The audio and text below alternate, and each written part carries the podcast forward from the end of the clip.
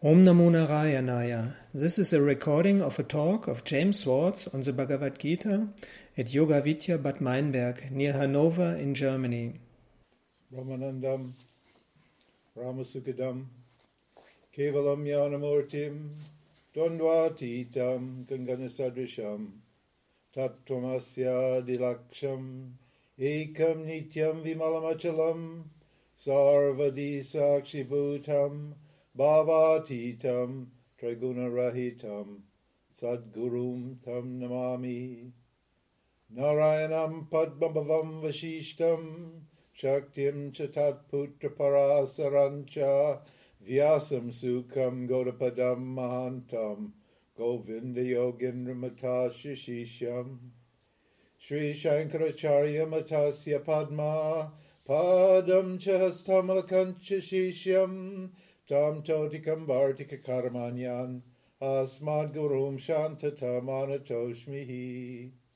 vishwam darpanadrishyamani tulyam nijantargatam pasyan atmani mayaya vayurivod bhutam yata nidraya yasakshat kurute praboda samaye swatmanameva dvayam तस्मै श्रीगुरुमूर्तये नम इदं श्रीदाक्षिणमूर्तये नमः ॐ सरशिवसमारम्भां शङ्कराचार्यमाध्यमम् माध्यमम् वन्दे गुरु परं ईश्वरो गुरात्मेति मूर्तिभेदविभागिने व्योमवद्व्याप्तदेहाय दाक्षिणमूर्तये नमः। सर्ववेदान्त सेदान्त गोचरं धमगोचरं गोविन्दं परमानन्दं सद्गुरुं प्राणतोऽस्म्यहम् ॐ Shrikrishna Narayan Govind. परमात्मये Good, good, good. We're in chapter 12. Sorry we got sidetracked last night, but we'll try to catch up today and, and uh, see what he says. The big, the big topic to, to uh, the big topic to deal with is uh, Triguna Vibhaga Yoga, and that's coming up. Most of the other topics we've covered pretty well and uh, but the Triguna Vibhaga Yoga is, is a really important topic, and so we'll, we're going to cover that today. In any case, we're on uh, in chapter 12. I think we're on like verse 18 or 19. Was it something? Yeah. Huh? This uh, this is the uh, again. These are just uh, this is just a checklist.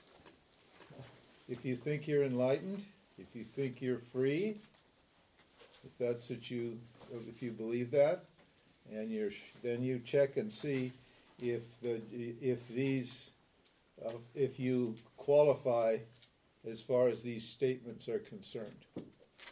See if it's if this is true for you.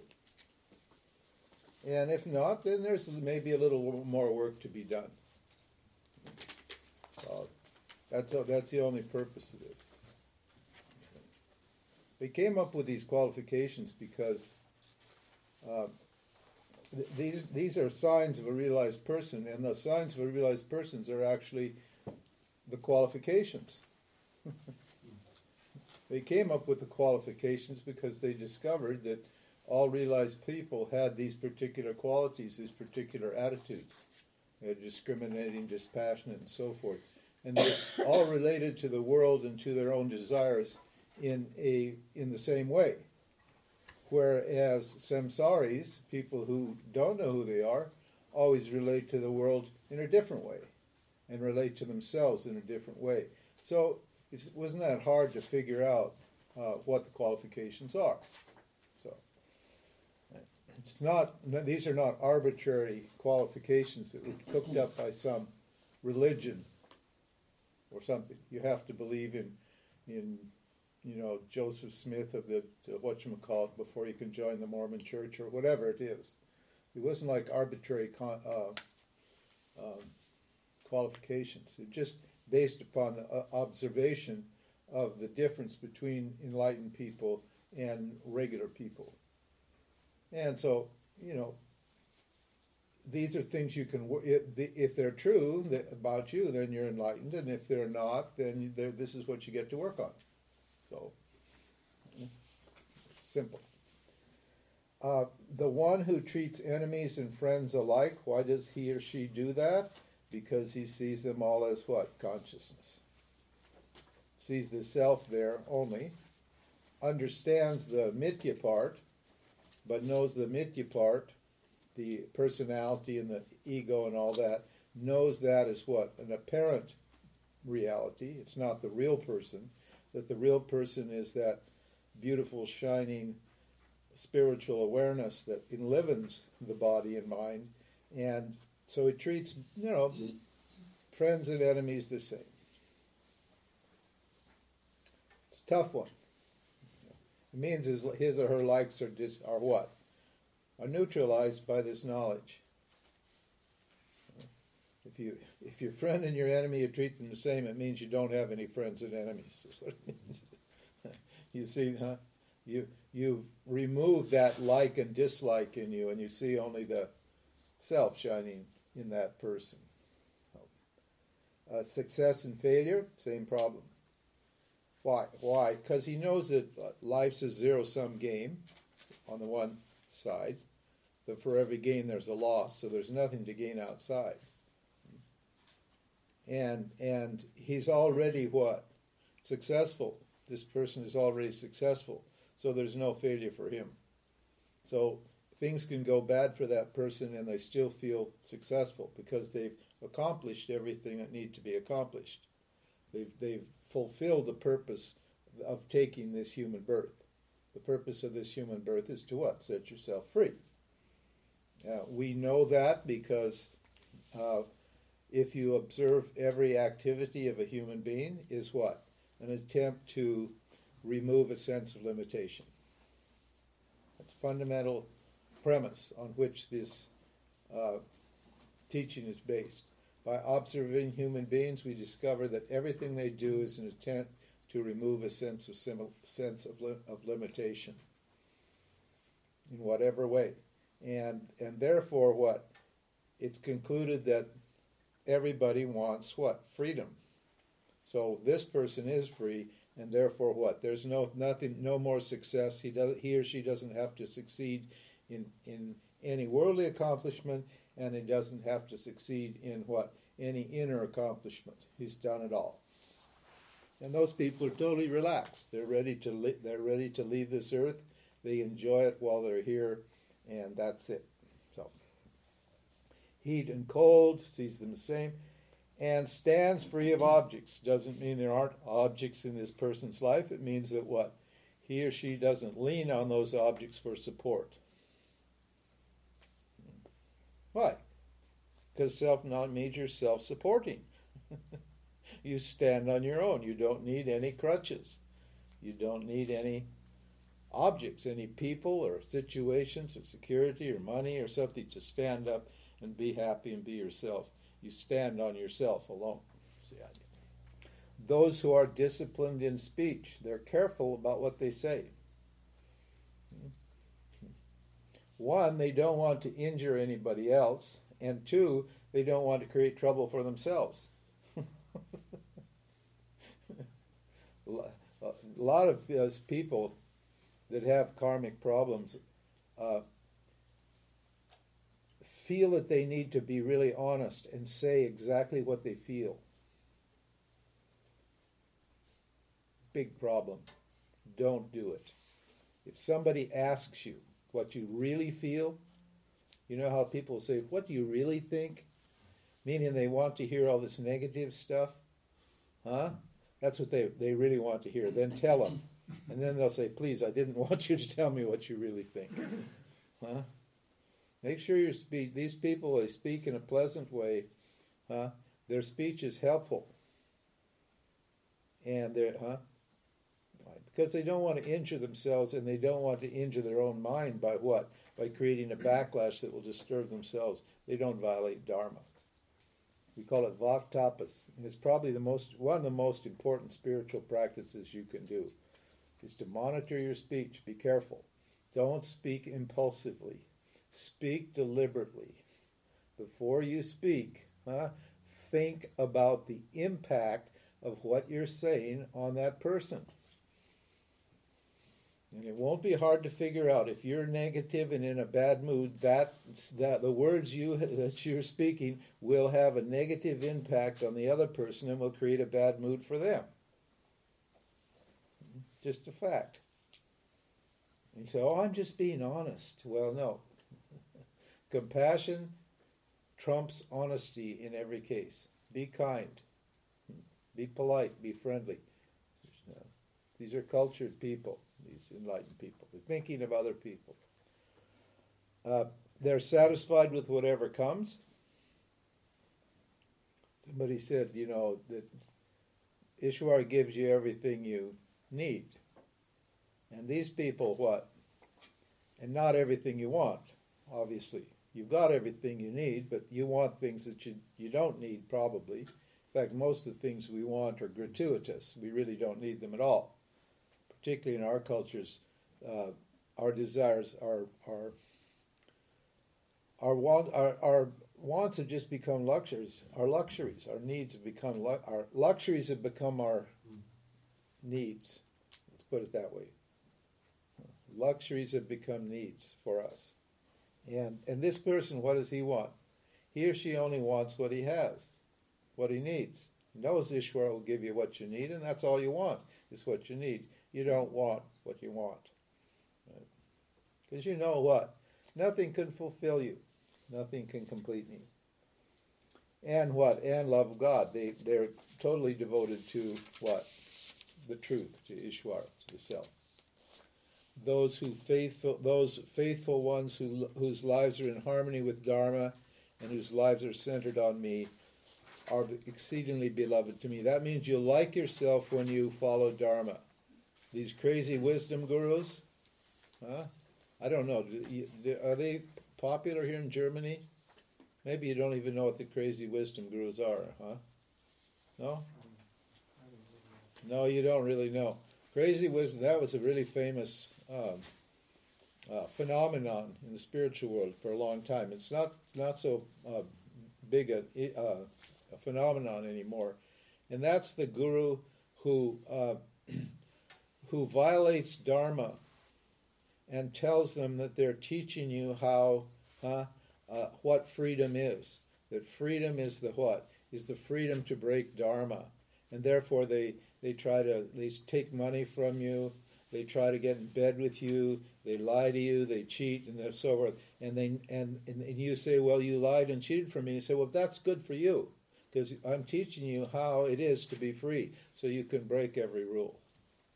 And so there's a whole bunch of those gurus, particularly in the 70s and 80s, who broke Dharma right and left. Hmm? And they and they they were unapologetic. And they said, "No, we're doing it for you.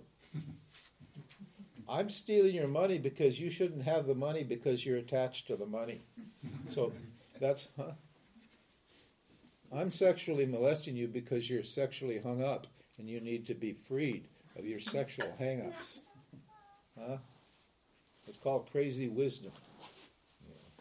And uh, yeah, oh yeah, it's really big. A lot of uh, some of the most famous gurus came crashing down as a result of this idea. So he's saying here, these people, if these people follow Dharma, they have nothing to gain by breaking Dharma. See, that mean what that means is these people are full of desire. They're so their their desires are so strong hmm, that they're willing to break the rules to get what they want.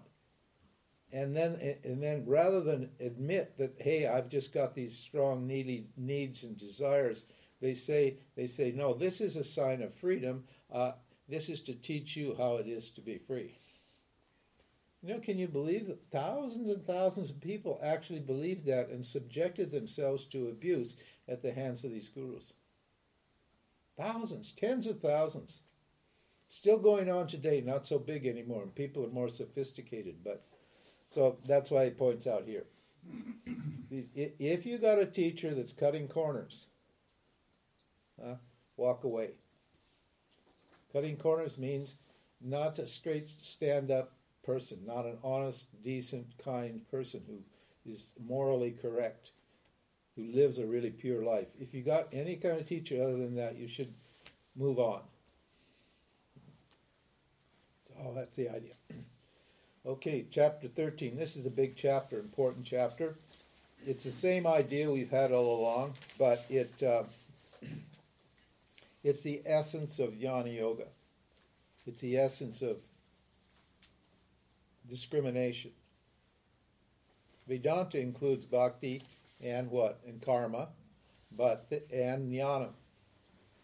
You, everybody has bhakti, everybody has desire for something, has what? Love for something, and, and puts their energy into that, whatever it is. Uh, if you're going for moksha, you have desi- you need to what? Dedicate your actions. Then you need to meditate on Ishvara, and then you need to what? And the third stage is what? Set yourself free by contemplating or discriminating the self from the not self. So this is the final stage. That's why it's in the end of the Gita. It's also taught in the eighth chapter. We explain this carefully, and I work that this subject object prakriya on you. And this is the same thing with different name, the subject and the object, the knower and the known. Arjuna said, What is the field and what is the knower of the field? Well, the field is what? Any object that presents itself to you. That's the field. I call it the Dharma field because it's a field of laws and rules. So that's Ishwara too, it's the field. From Ishwara 2 on down is the field. And the, what is the knower of the field? What is the knower of the field? Consciousness. What is the means of knowledge? Vedanta. and what is to be known? Awareness that I'm whole and complete is what is what is to be known.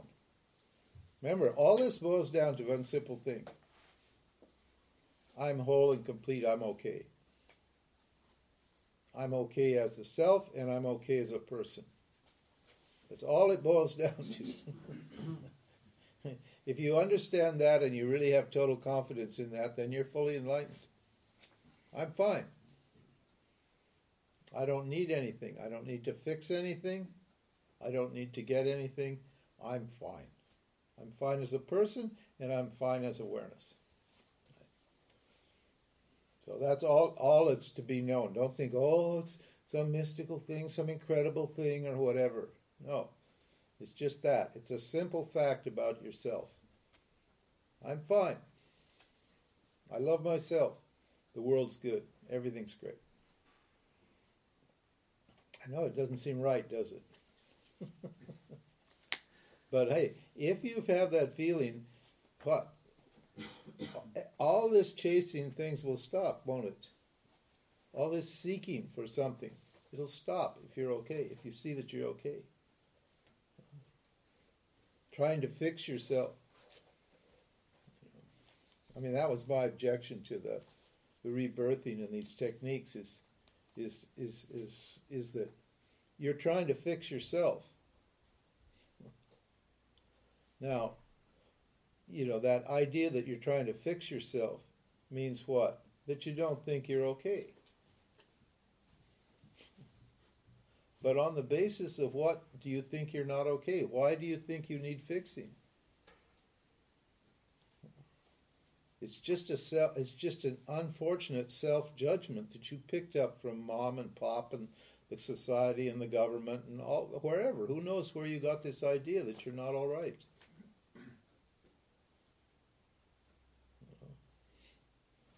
So you, you do all these things and to fix yourself, and what are you actually doing? You're all you're doing every time you get fixed. Then you then what? Then you see well, there's more that needs to be fixing, fixing, which means what? You still haven't seen that what what's driving you is the feeling that you're not okay.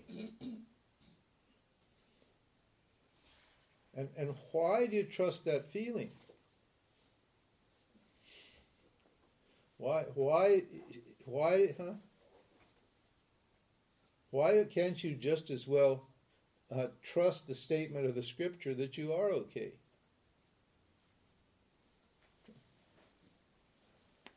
If, if you take the scripture's point of view that you're okay, that you're fine, huh, how are you going to feel? You're going to feel great. If you take your opinion of who you are, you're going to feel lousy. Huh? It's mine. it's mine. I told you that story about my friend. Yeah. Huh? It's warm and mine. Yeah, it's warm and it's mine. huh? Yeah. yeah. Krishna said, This body is matter and it's called the field. The self awareness is the knower of the field. I am the knower I am the knower of the body and all bodies. Why does he say all bodies? Because it includes Ishwara. Ishwara is all bodies, and what? My body is Jiva. So that's why it's including. I'm the knower of Ishwara, all bodies, and I'm the knower of my body. My body is just one of all the bodies. So if you know Ishwara, you if you accept Ishwara, you can see everything is Ishwara. Then that means you accept yourself as part of Ishwara, and you're fine. You know that whatever impurities are in me belong to Ishwara, because you didn't create any of those impurities. Nobody, huh? Nobody created these negative things for themselves. If you, yeah, nobody in their right mind makes themselves miserable consciously. do they? And if they do, it's just what they get pleasure out of it. They're perverted. May be warm, but it's it may be shit, but it's warm and it's mine. They're perverted. So, and what does he say? Now, what's the definition of enlightenment, of freedom? This is very important because a lot of people think that you know a lot of people think that this doesn't exist. You've heard that teaching, huh? The world is empty. It doesn't exist. There's nothing there. Huh? That's a very, very popular common teaching. So that means what? I don't need to know that because it doesn't exist. I can't know it because it doesn't exist. So all I need to do is know this and then I'm free. That's the idea. Well, that's not correct. Because this does exist.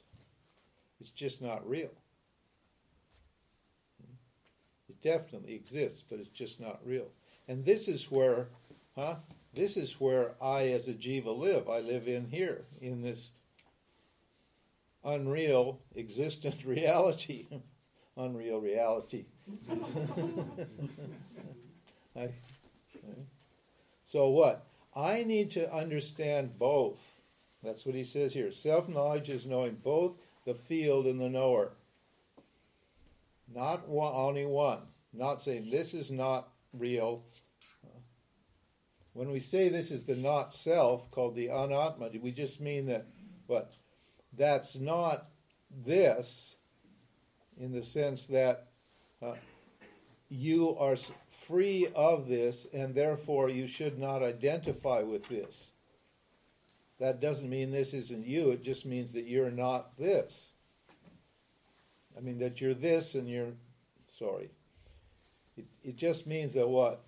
This is you, but you're not this. So we have to tell you this is not self until it breaks your identification with it and you understand that it's an object and that me, the subject, is free of the object. And then you see that what you you know formerly said was not this is actually you too, but you're free of it. Mm-hmm. Understand? So, so I have to know both. That's that's moksha. Don't just say, "Oh, that that's not real." I will now.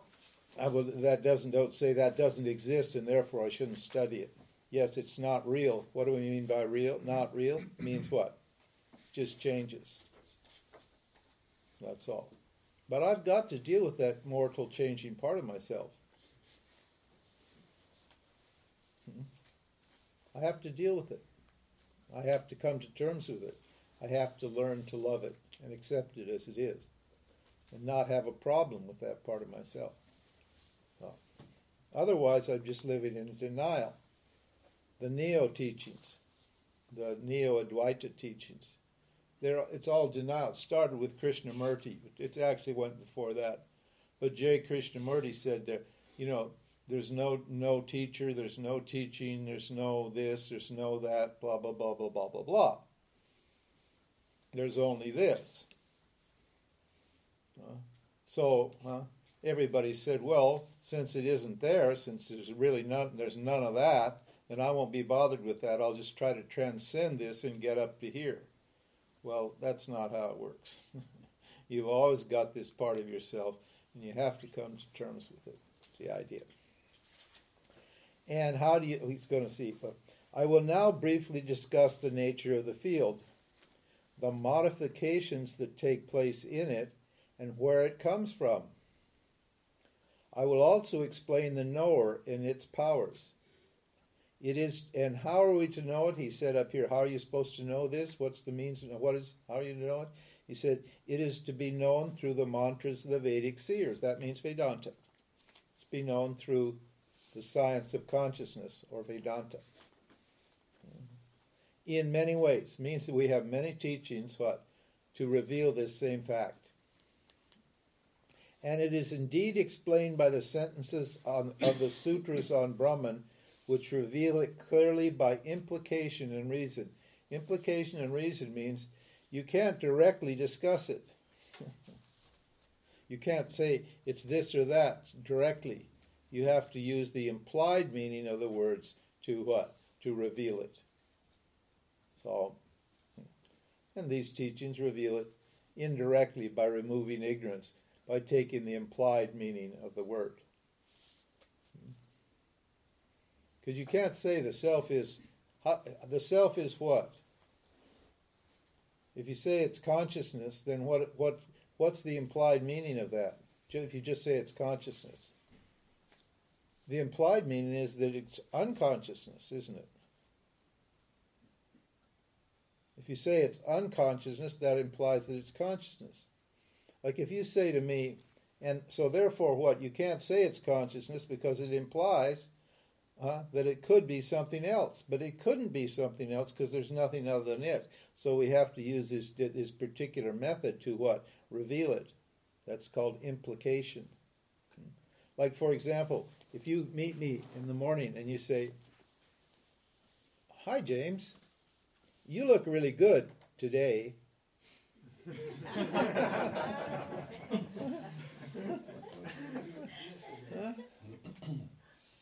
Now, how am I supposed to take that?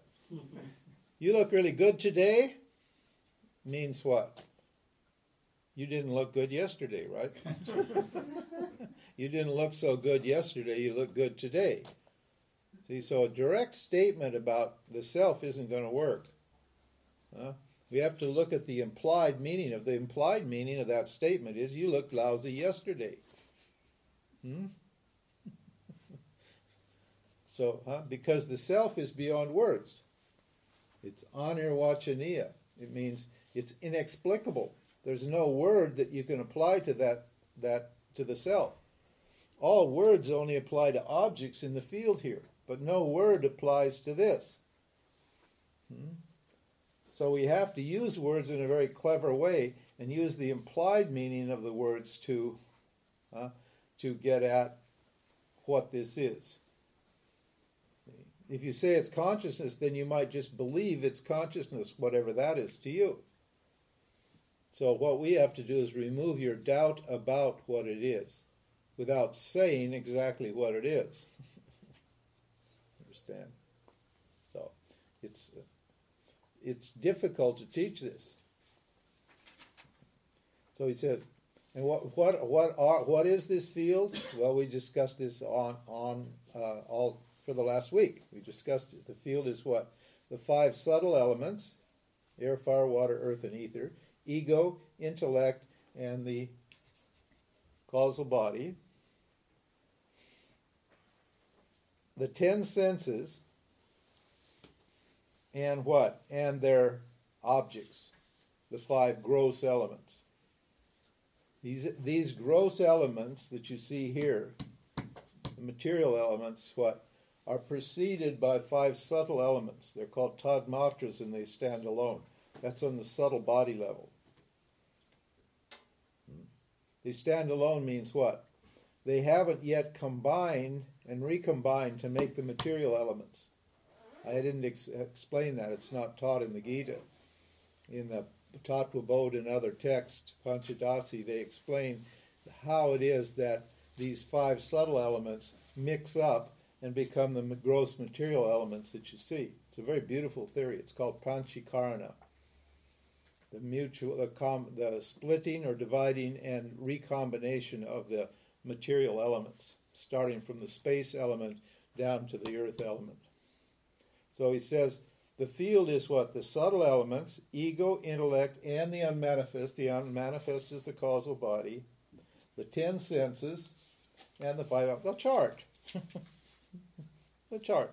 All the objects. Those are the objects. And what?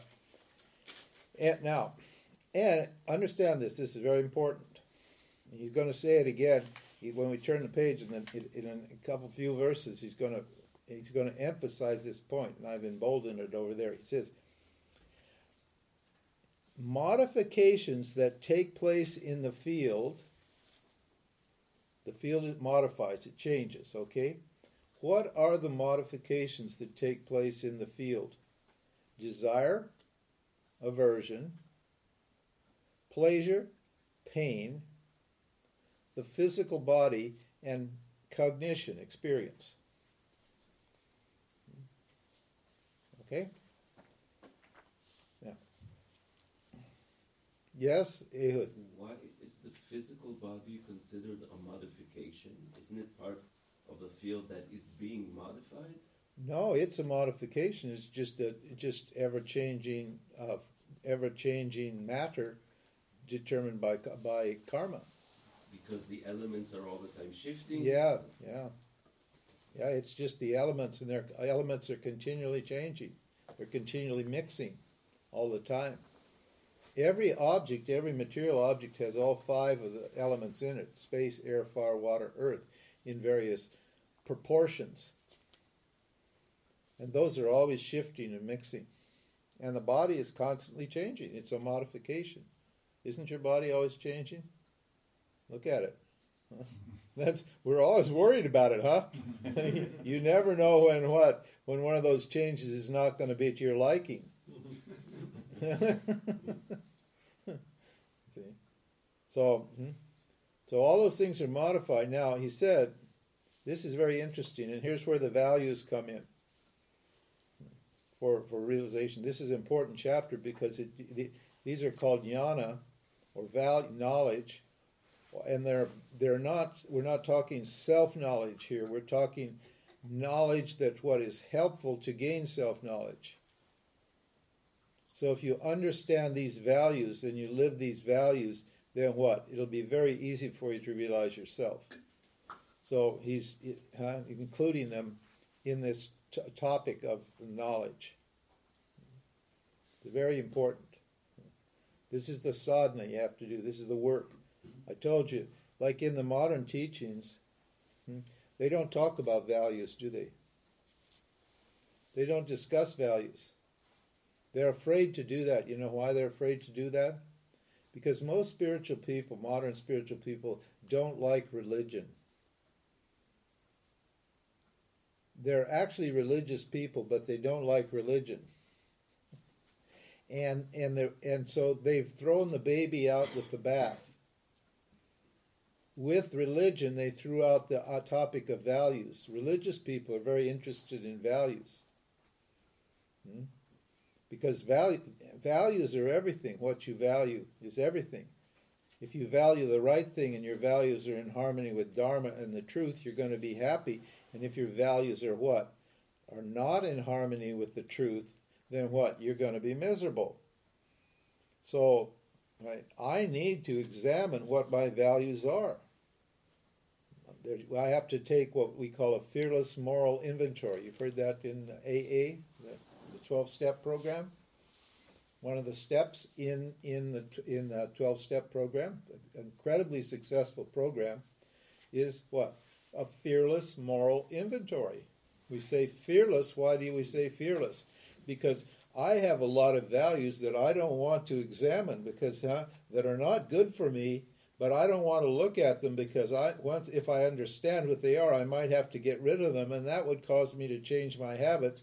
And I'm getting some sort of pleasure out of those bad habits that have flown from these that have uh, evolved from these bad values. Because all my habits and all my behavior flows from my values, what I what I value, what I think is important. So I need to examine my values. That's big sadhana important, maybe the most important sadhana.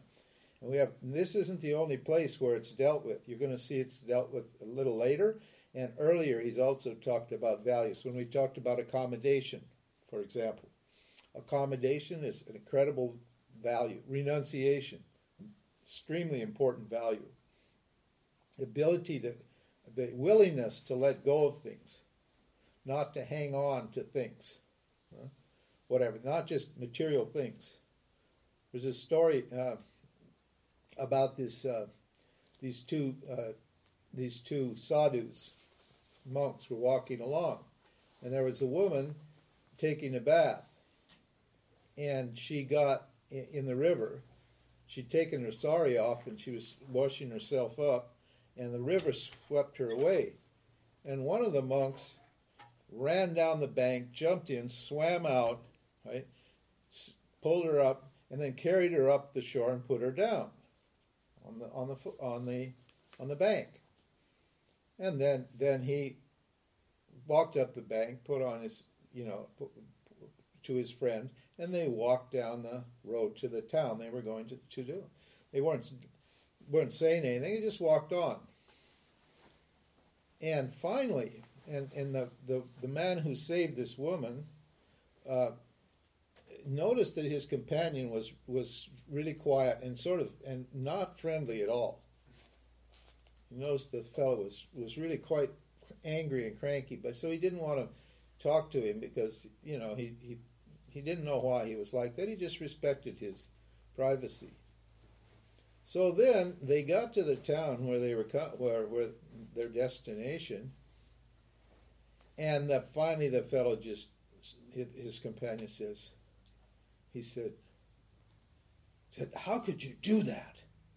That was disgusting. You're a monk. You touched that woman, her naked body. You know, because sannyasis are not meant to touch women. Hmm? It's, you know, might excite some kind of lust in them, and they don't want to have those kind of feelings. So this one monk was just very, very, very angry at him and and the the other monk said to him, he said, "Well, uh, that's true." He said, "But I put her down on the on the river bank, and you've carried her all the way to town." Huh? In his mind, huh? He is all the time thinking of that naked woman all the way down to town. And this fellow said, "I left her on the river bank. I was thinking about other things." he, this second fellow had no value for renunciation. So something happens that disturbs you, and you keep what? You keep dwelling on it. You don't let it go.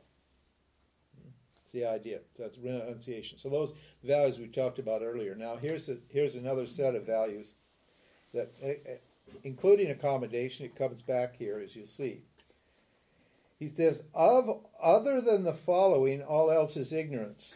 That is, if you have these values, you're fine. Then you've got some kind of knowledge. Any other value than these is called ignorance. It means what? It will take you away from your goal. Uh, fortitude. Fortitude means sticking to it. Courage. You need a lot of courage for this spiritual path because why? There's a lot of setbacks. So you need to have that courage that to go forward. You're you're forced to look at a lot of things you don't want to look at. It takes a lot of a lot of courage to look at those parts of yourself that you don't like and accept those parts of yourself that you don't like. There's a lot of courage. So, absence of conceit. A conceited person is somebody huh, who maybe has a certain qualification, but thinks that, that what? That wonderful thing belongs to him and her. I'm so intelligent. God, am I so spiritual? Jesus. There's never been anybody quite as spiritual as I am. I'm just the greatest Vedanta teacher alive. Huh?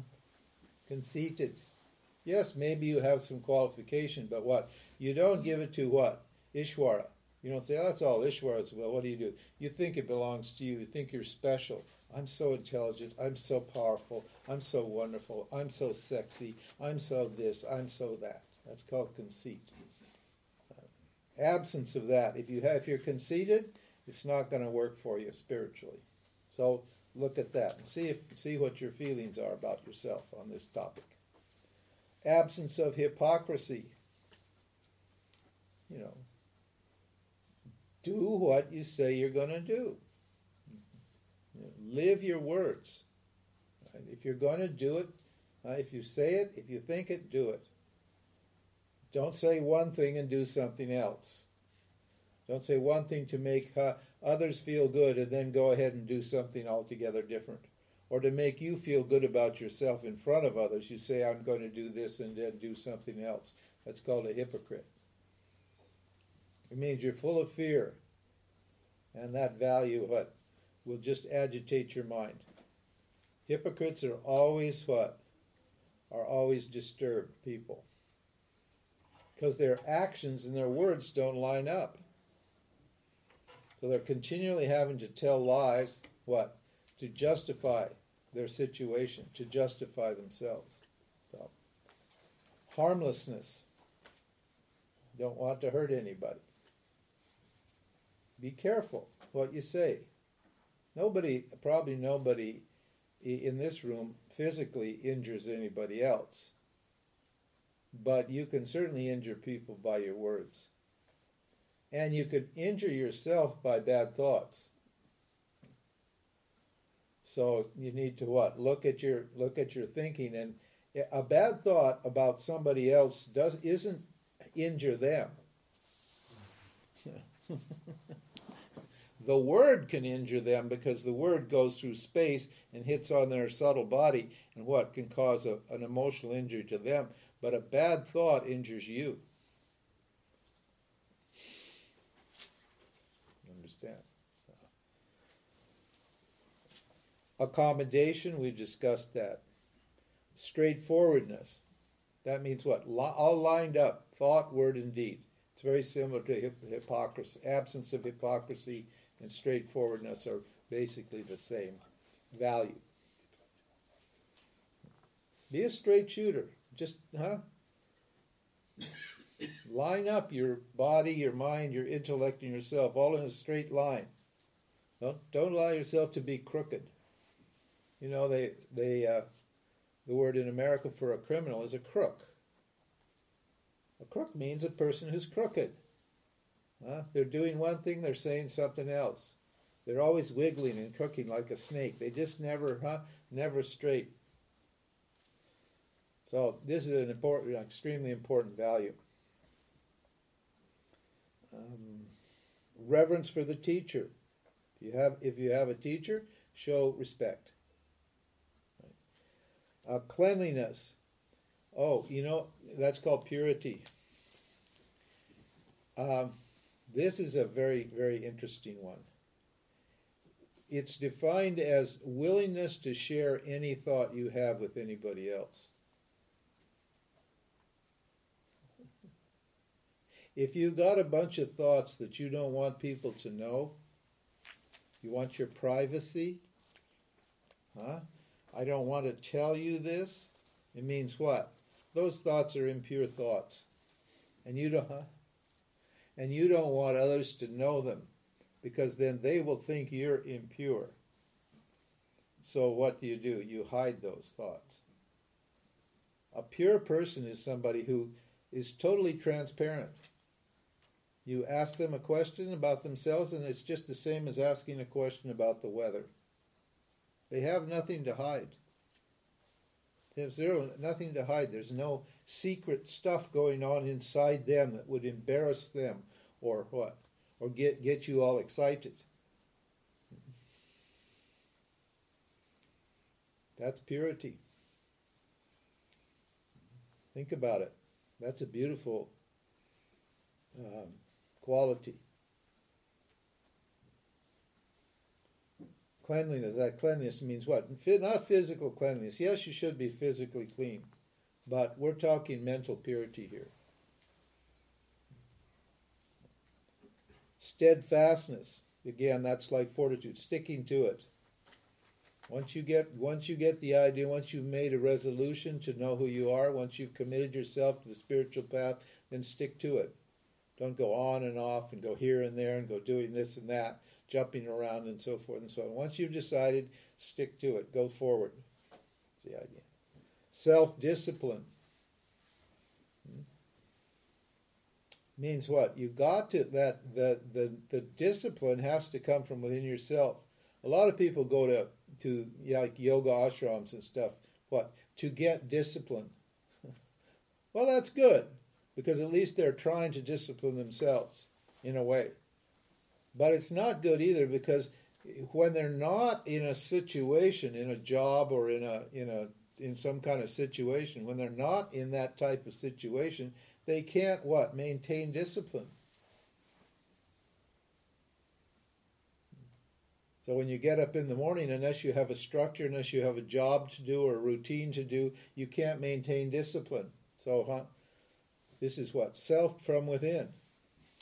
I've been studying the scripture for 45 years. Nobody told me to do it. I do it wherever I am, anywhere in the world, irrespective of my situation or circumstances. In the hospital, when I was having my open heart, I was reading the scripture.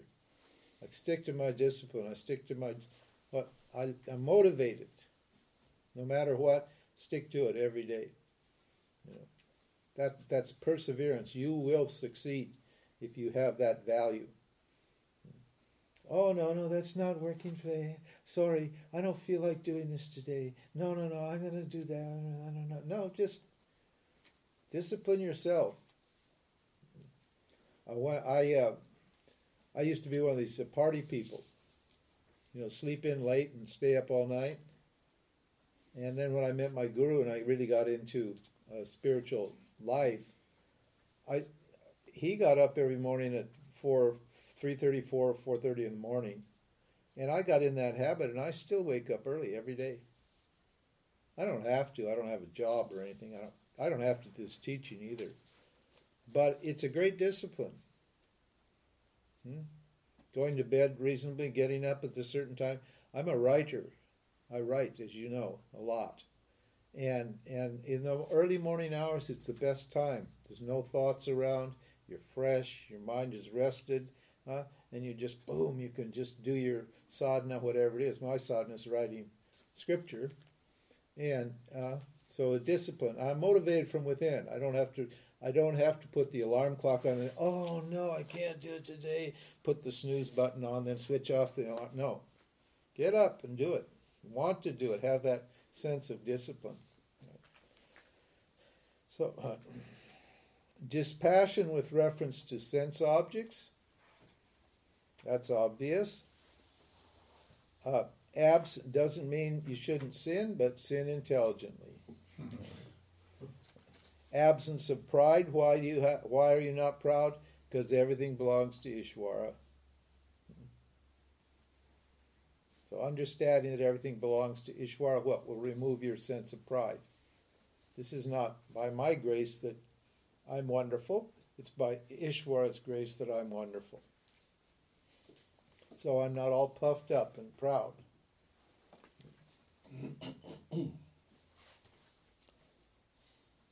clearly seeing the defects of pain, birth, death, old age, and disease. Well, it's not hard to see those defects of those, is it? Absence of ownership. Why? Because you know everything belongs to Ishwara. That's why they don't own anything. So you should, if you have a, that feeling that you don't own anything, nothing is yours, right? That it's all Ishwara's, then you're what? Then you're not going to be clinging to things, are you? You're not going to be worrying about losing things or getting things because it all doesn't belong to you. It's like being here in the ashram; nothing belongs to you. Right? How can you say this is my chair? It belongs to the ashram. Huh? And the same with everything here. Everything here just belongs to Ishwara. Well, how does it, that room, I can't say that's my room where I'm living. That belongs to the ashram. It's not my room. So, or my body.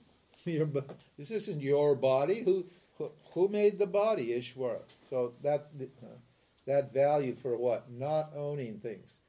It means what? If you think you own things, then you're possessive. It means what? You're insecure. If you're insecure, your mind is going to be, huh? Shaky. If your mind is shaky, how are you going to what? Discriminate. So, see how these values all work? They all calm your mind. They all make your mind clear and still and steady and capable of discrimination. That's why they're called knowledge. Uh, absence of excessive affection regarding family, sex, and home. That, that, now, what does that mean? What, why it says of excessive affection. You should have affection for your family, your friends, your home, and so forth. It's normal, it's natural to have affection for these things, but what? Not excessive. These parents that have a child and that just the most boring, awful thing. And all they do is talk about their stupid kid all day long when you go to their house. okay, five, yes, you gave birth to a genius. We know that. Yes, that's the next coming Christ. Yes, we're very happy to hear about that. But shut up after five minutes. No, all morning long, all they do is talk about their stupid kid. They love their little baby just oh, and they think you love their little baby like that. they have no idea. You know, they're just obsessed with what? It's Beishwar's baby. Yes, it's a beautiful baby. Okay, let's get on with the topic here. Let's do find something interesting to talk about.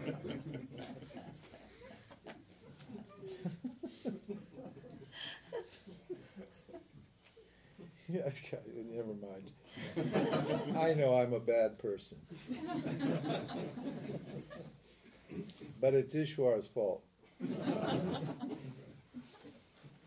Evenness of mind regarding gain and loss, we talked about that.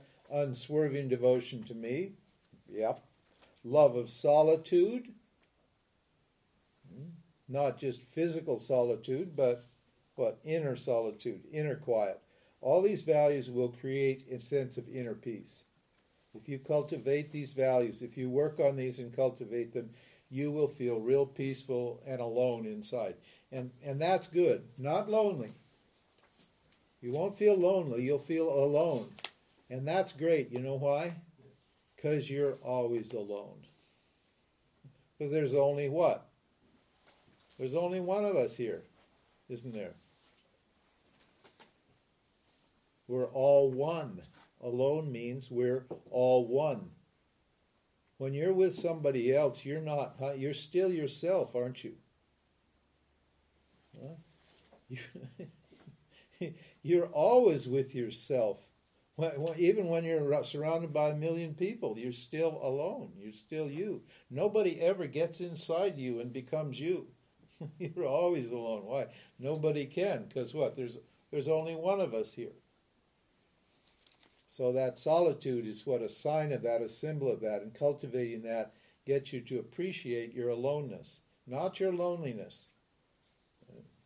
This is not, we're not talking lonely here. A lot of people think, right, being alone means you're lonely.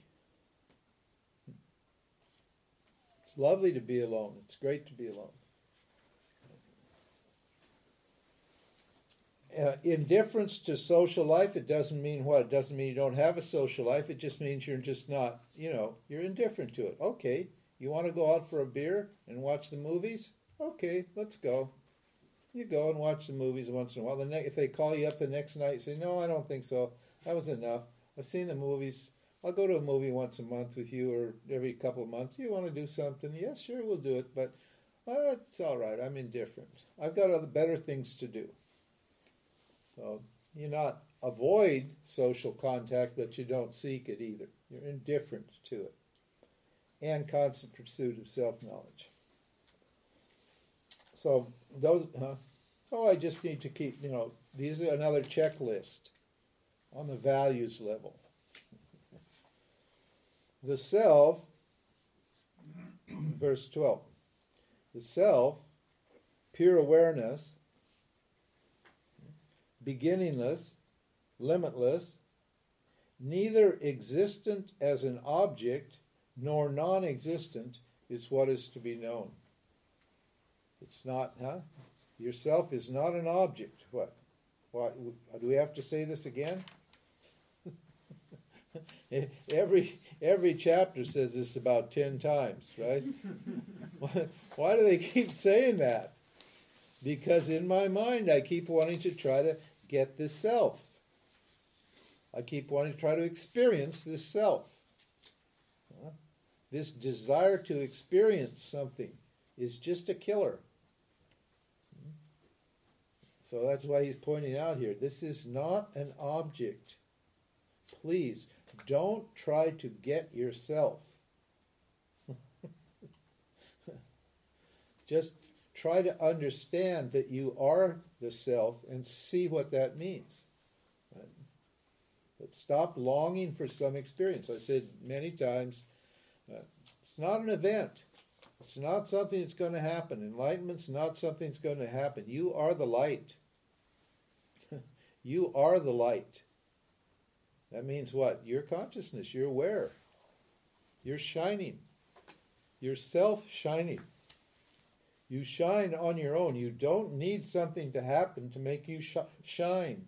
You shine before things happen. You shine while things are happening, and you shine after things are happening. You're self shining. So, what that means, it's not an object. And it's not non existent. Why does they say that? Because, because people say if I can't see it, it doesn't exist. these are the these are the materialists, the scientists, and the intellectuals, and some of the Buddhists. That that's that was I think the the the statement behind the Buddha's statement that there, there is no self, anatma. Hmm? Now, whether he meant that, it, that this was the not self, or whether he meant there is no self, or whether he meant there is no se- second uh, separate self, I don't know. We don't. Nobody seems to really know what he said because it was you know 500 years after he left that they wrote down these things he said, and by that time there had been plenty of opportunity to misunderstand what he said. But it, it, because you can't see it or smell it and taste it and touch it doesn't mean it doesn't exist. All the arguments against Vedanta are basically that. They're experiential arguments. Because I can't smell it, see it, taste it, and touch it, it doesn't exist.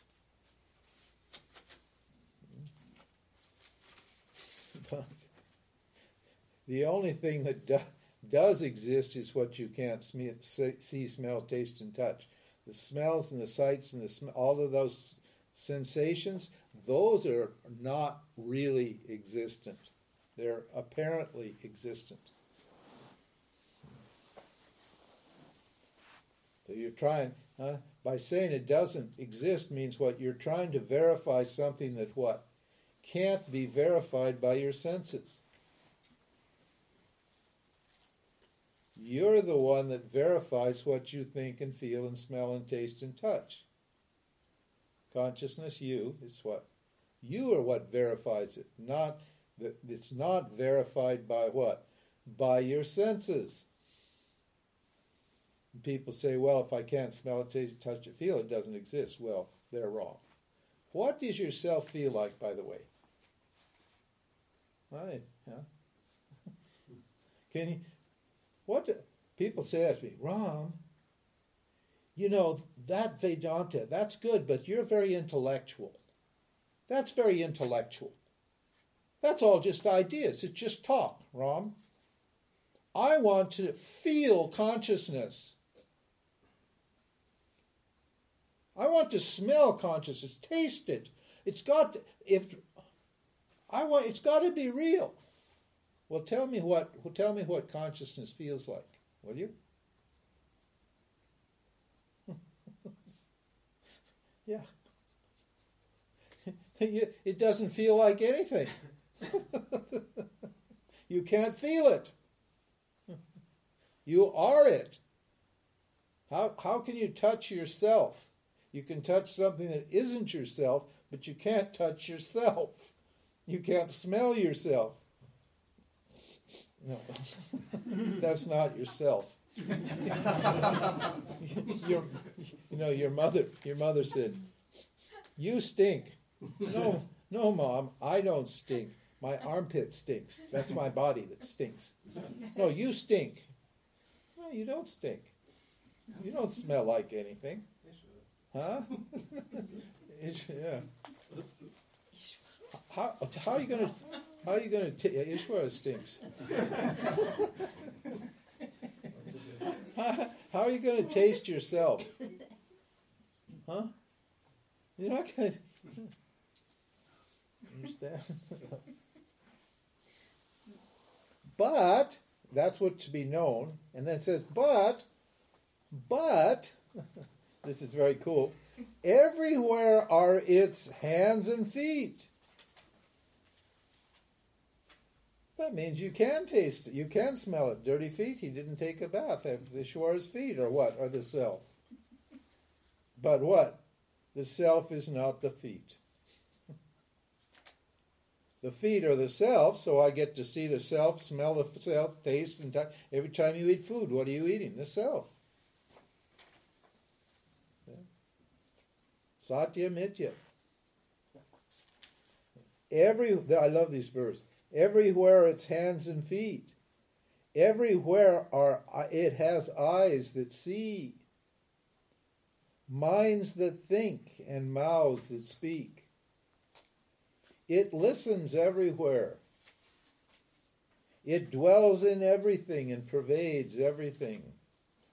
Though free of the senses, it shines through every sense organ.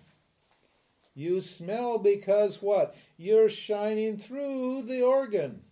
The organ can't what? Smell you, see you. You shine through the eyes. You shine through the ears and pick up sounds. You shine through the skin and feel the air around you and touch objects because you're shining, you're enlightening what?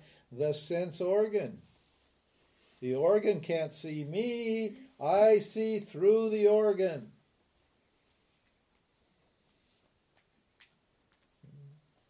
Your feet won't move unless what? You shine through those feet and give them the Shakti, the energy to move.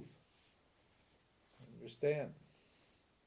Though free of the senses, it shines through every sense organ. It is connected to nothing, but it supports everything. the chair is not connected to the, I mean, the wood's not connected to the chair, is it? But the wood supports the chair, doesn't it?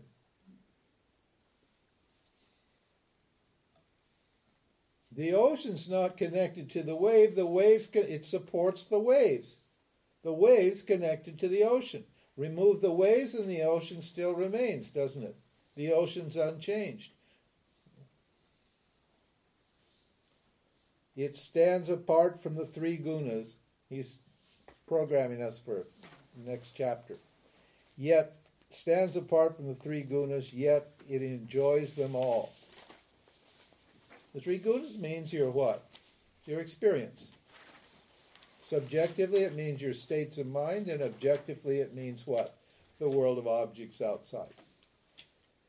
This self is to, this self to be known is within all beings, yet is outside them too. Well, that means what? It's like like this pa- this paper. Uh, take space. Space is what is within the paper, isn't it?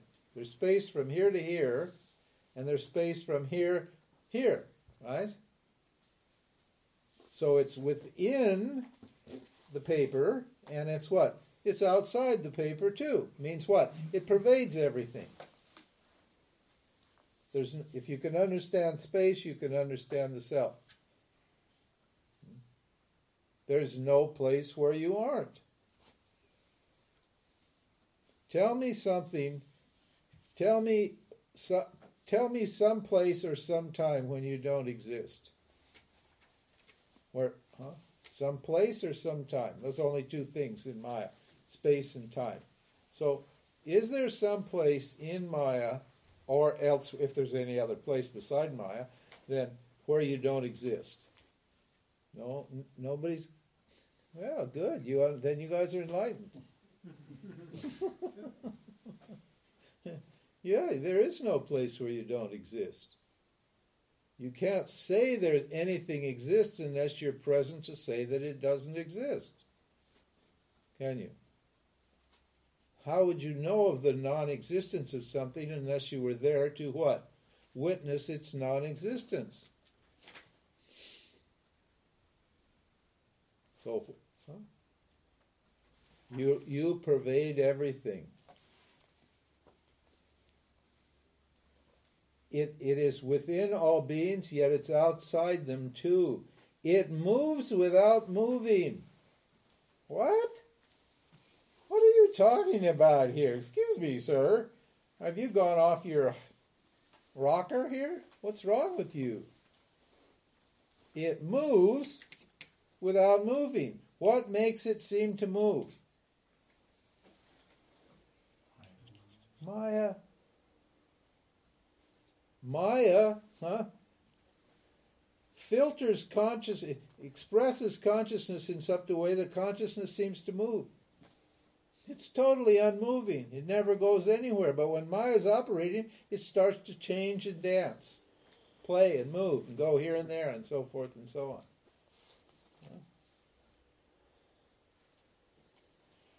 Too, too subtle to be perceived as what? As an object, it's the nearest of the near. What's more near? What's what's closer to you than you? Is there anything closer to you than you? it's you. It's you. It's me.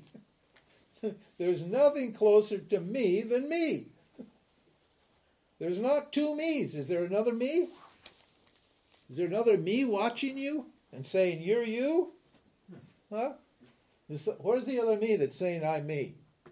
I'm saying I'm me because I'm the only me. There's nobody else but me. There's only one self. It's non dual. There's not two selves that can what? I'm the closest thing there is. I'm so close, I'm not even close. There's no space here. There's no time here in, in, you. There's no distance. Maya just what? Makes it look like there's distance. Why are the glasses here? Because I take the position of the body.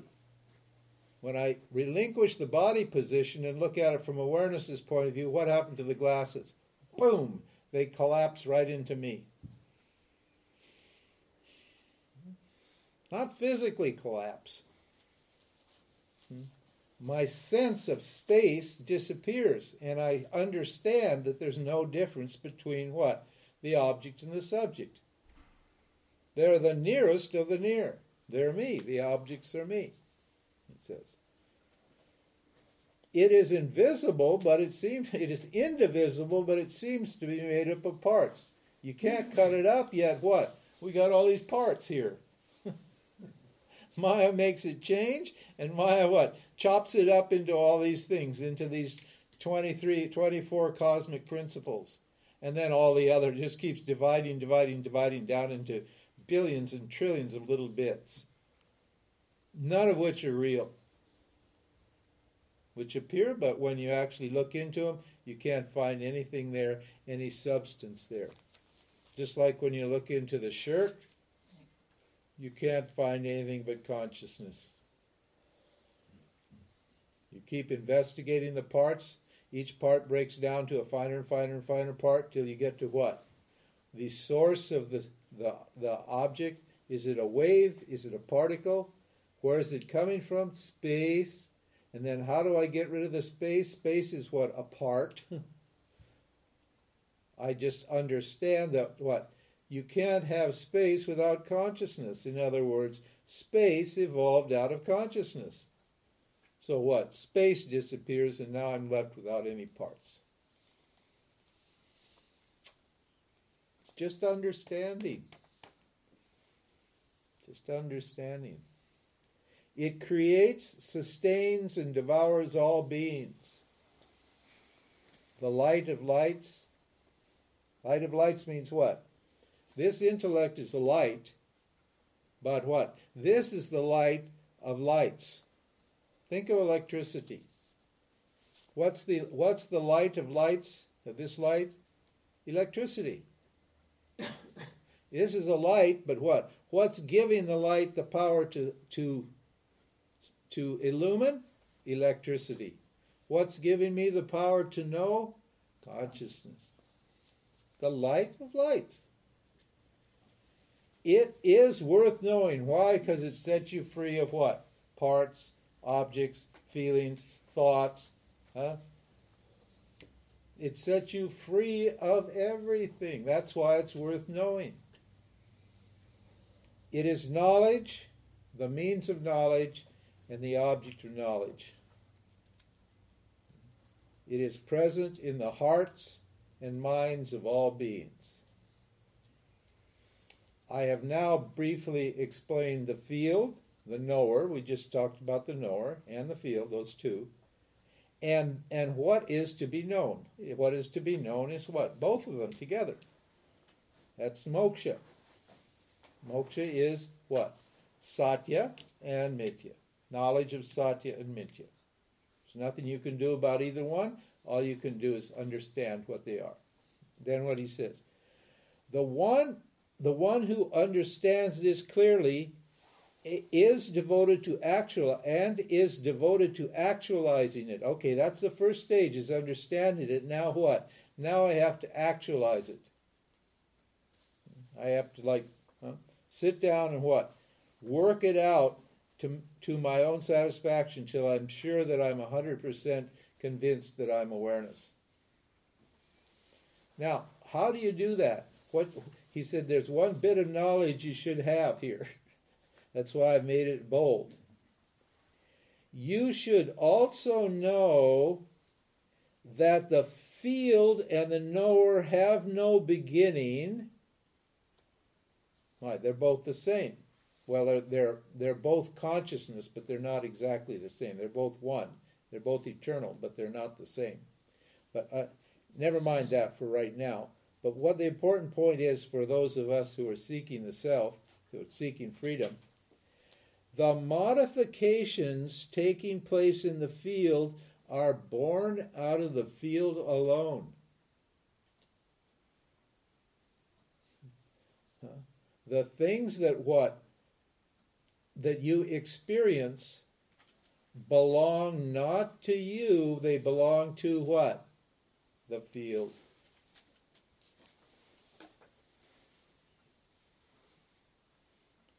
He, said, remember he said earlier, huh? Does what does he say here? No, in the, I think it's verse 8, he said the modification of words were what? Desire, huh? aversion, pleasure, pain, so forth and so on. Those are modifications. Anything that you can experience does not belong to you. It belongs to the field. It belongs to what?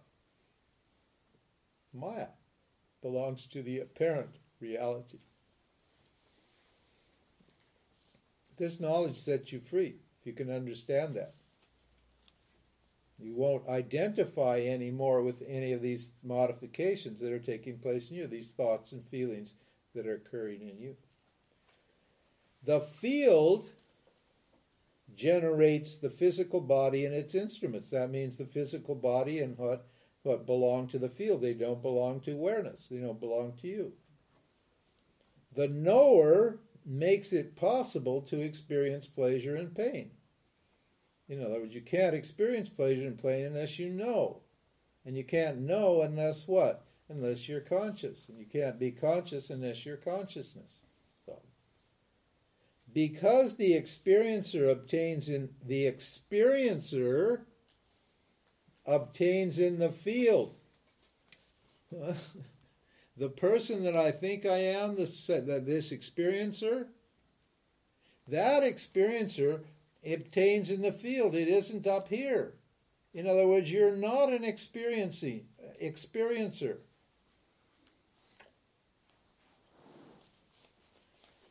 You're the what? The witness of the experiencer.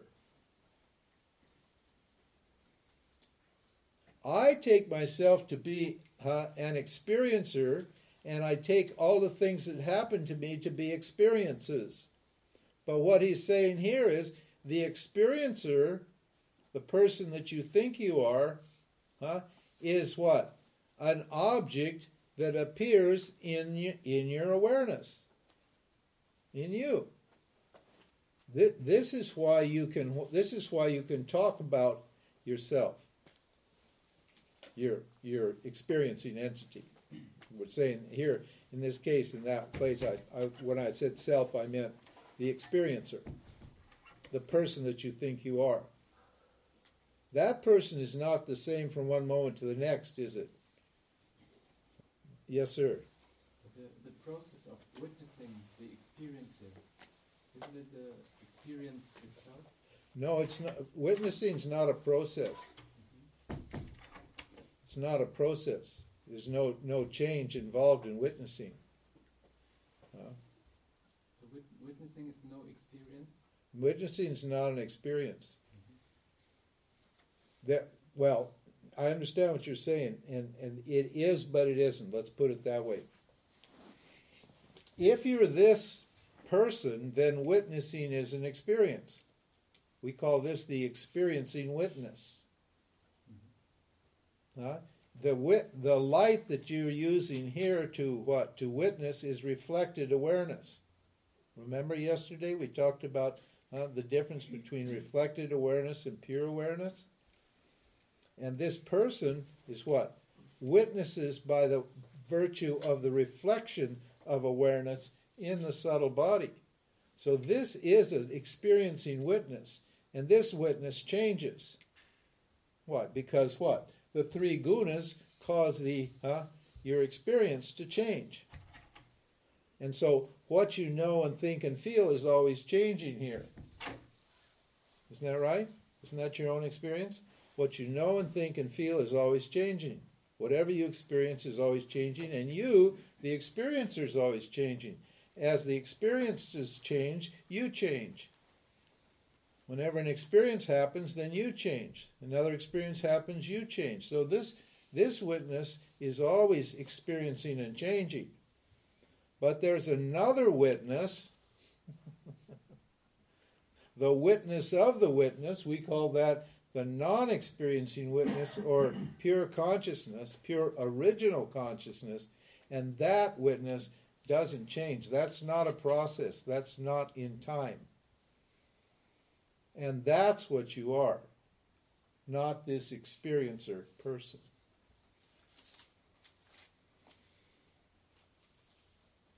Okay? Thanks. Yeah, you bet.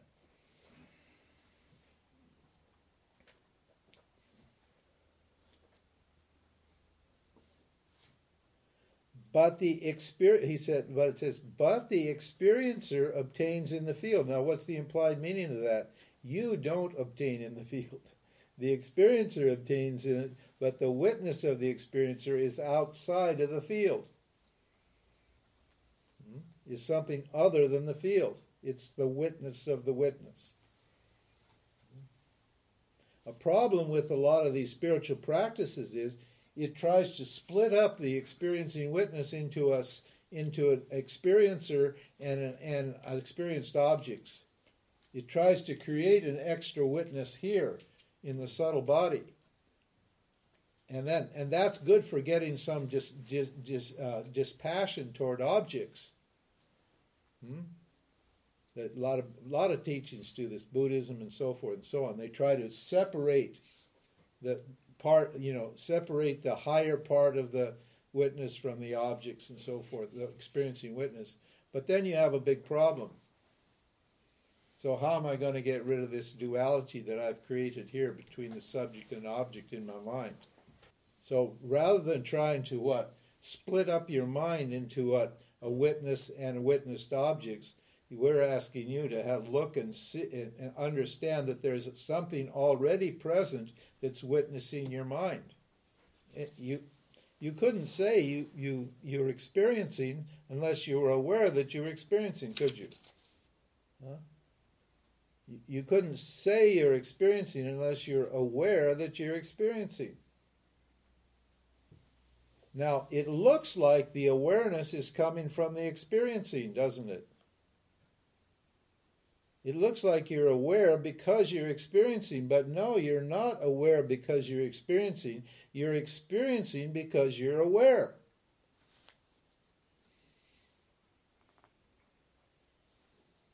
Yeah, Ehud. Would true to sort of say awareness is a witnessing? Yeah, that's pretty good. Awareness is a witnessing. It is a witness. Yeah, it is a witnessing, but it's not a person. Because when you say it is a witnessing, you could think that that was a particular kind of state that belonged to an, an individual, a witnessing state, as opposed to a not witnessing state. Right? So, but I understand what you mean. The meaning is correct, but the language is difficult, and if you use that kind of language, you need to explain it. Otherwise, people will get the wrong idea.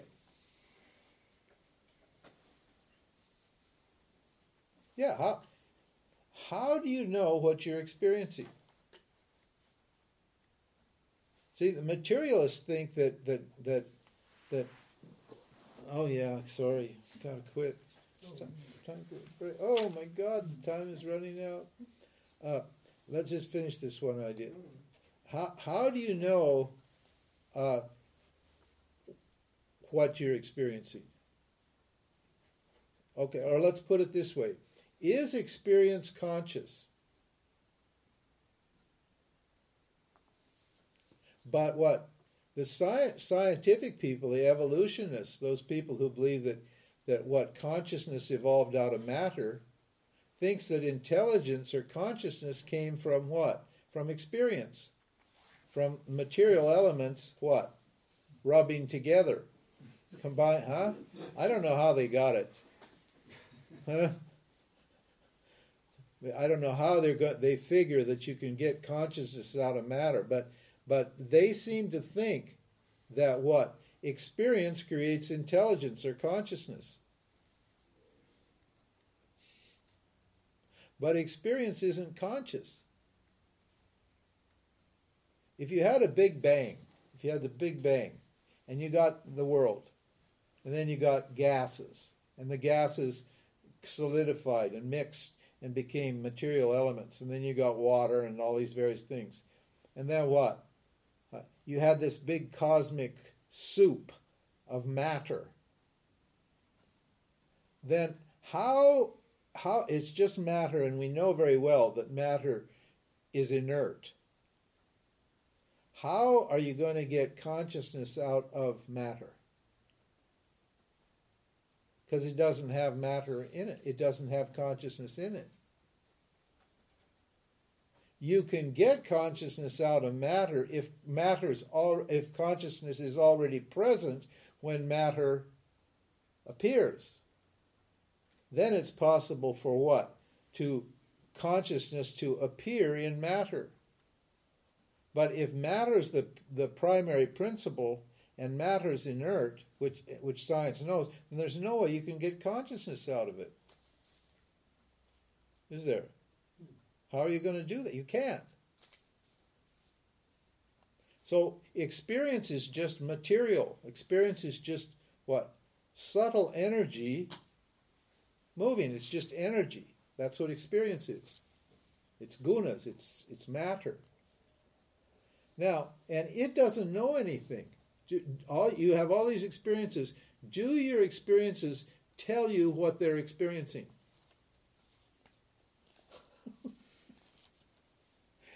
Your, your experience doesn't say, oh, excuse me, this is what I'm doing now, and this is what I mean.